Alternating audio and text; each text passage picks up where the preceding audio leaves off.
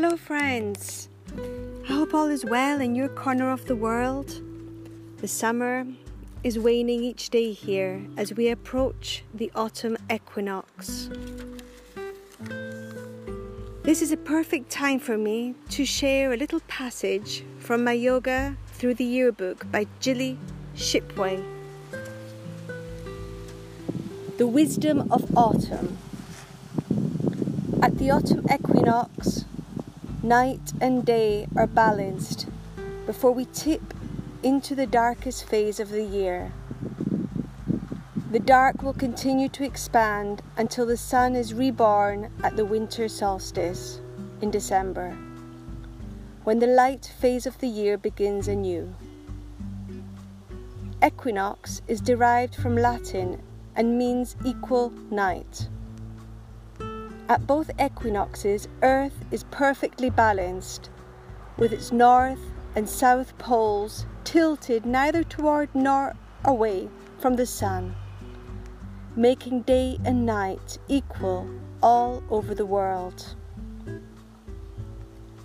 At the autumn equinox, there is a shift of emphasis from sun to moon, light to dark, action to contemplation, growth to dormancy, fruitfulness to composting, building up to letting go and movement to stillness.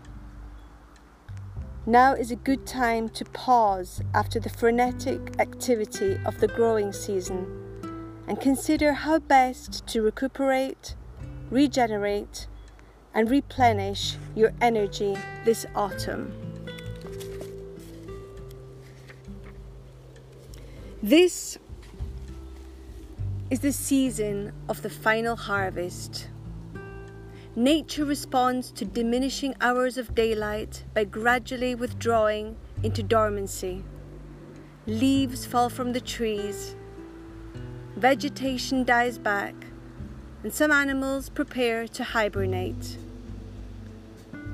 We too can honour our connection to nature and respond with wisdom to the changing season by changing our focus from activity and outward action to contemplation and inner reflection. This process of drawing inward is a continuation of the work begun at the summer solstice, when the sun's powers began to wane and we entered the darker half of the year. We are approaching a time for simply being and dreaming up plans for next year's growing season. balanced planet and a balanced you. Twice a year at the equinoxes, our planet returns to a neutral, balanced state. As yoga practitioners, we can learn the art of balance by observing the Earth's graceful seasonal cycle of balance, activity, balance, rest. In our yoga practice, we too can create a healing space by learning to re- recognize and return to this neutral, balanced state. This state of equanimity and equilibrium is our home base, giving our body, mind, and emotions the space to realign and heal. During our yoga practice, we move in and out of this neutral, balanced state. We begin each yoga session by pausing to find neutral. And in this way, we come home to ourselves.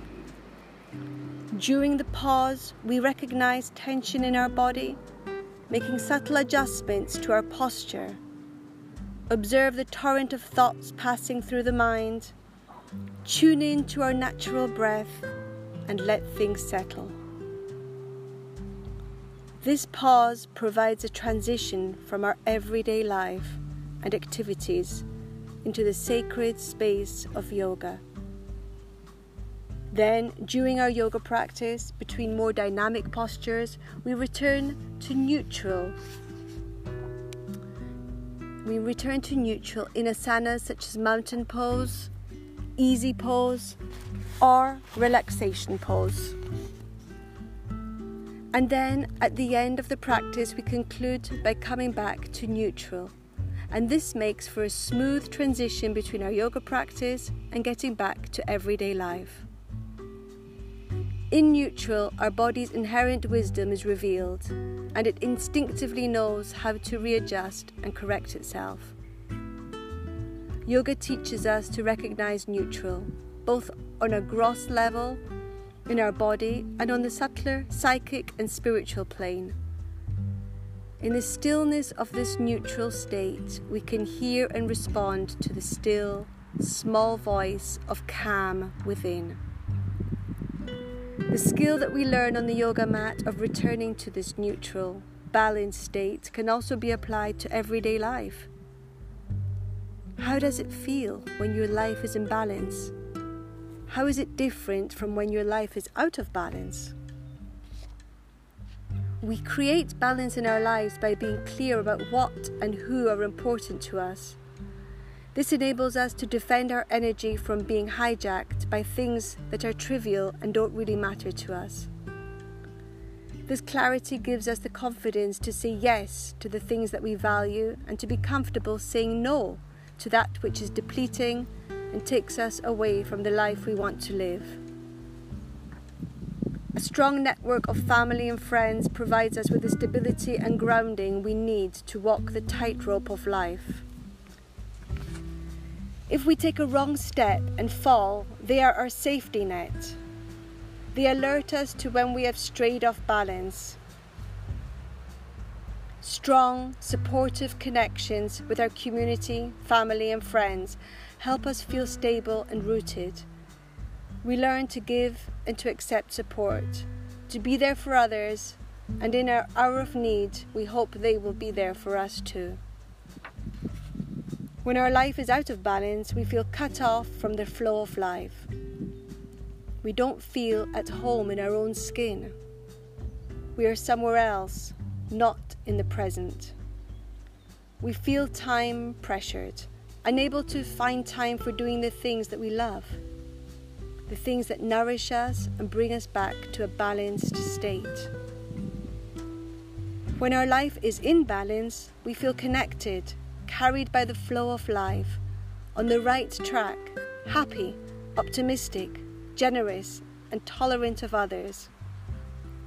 When balance is present in our life, there is enough time, things get done with ease, there is enough love, and we feel held by the web of life.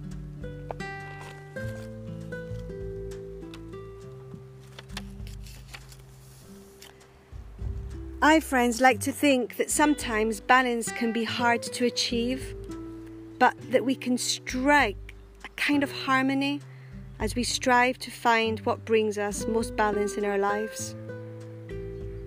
The next passage I'd like to read today is taken from my book Moments and is about changes. I wrote this passage last spring when changes were taking place in nature. Change is something we can sometimes resist. But life's nature is in continuous change, and opening ourselves to the changes in nature as well as in our own lives can be just what we need. When we accept change instead of struggling the other way, life begins to flow again. Think of the beauty of an opening flower in all its stages. I find that fragile moments are so full of magic. Change can be scary but also thrilling. Like everything in our lives, it's about perspective and shifting our views until we see the light. Choose to embrace change like you welcome in each new season in nature. Can you embrace the seasons in your life? Remember, summer would not be so glorious if we had not lived the dark of winter, and the same goes for the seasons in our lives. It can't always be sunny, but ride those stormy days with grace, the storm will pass. When you embrace where you are, things are already a little easier and you can ride the changes in your life smoother. Things evolve. There is birth and death, dark and light, and all the in between. The spectrum is large. Life is in movement. Sometimes you cannot change things you would like to, and again, letting go of the struggle is the big first step. On the other hand, sometimes change happens unexpectedly, and we must adapt and go with the flow or find ourselves swimming harder against the tide. As I write this, winter is slowly turning into spring. Hope now comes at this time as buds appear, the first stirrings of nature gently stretching as new life emerges from deep within. The cycle goes on, each part has its own magic. I can feel nature slowly waking. These fragile days of early spring bring whispers of sweet openings and light lengthening. The fragility is so precious, little glimpses of the spring to yet unfold as the seasons turn gently. What changes would you like to welcome in your own life? Or what changes need to be accepted to then move forward? Sometimes the answers to these questions may come immediately, and sometimes just asking the question is enough. Be kind to yourself, feel the ease that can be, and be guided by your inner wisdom.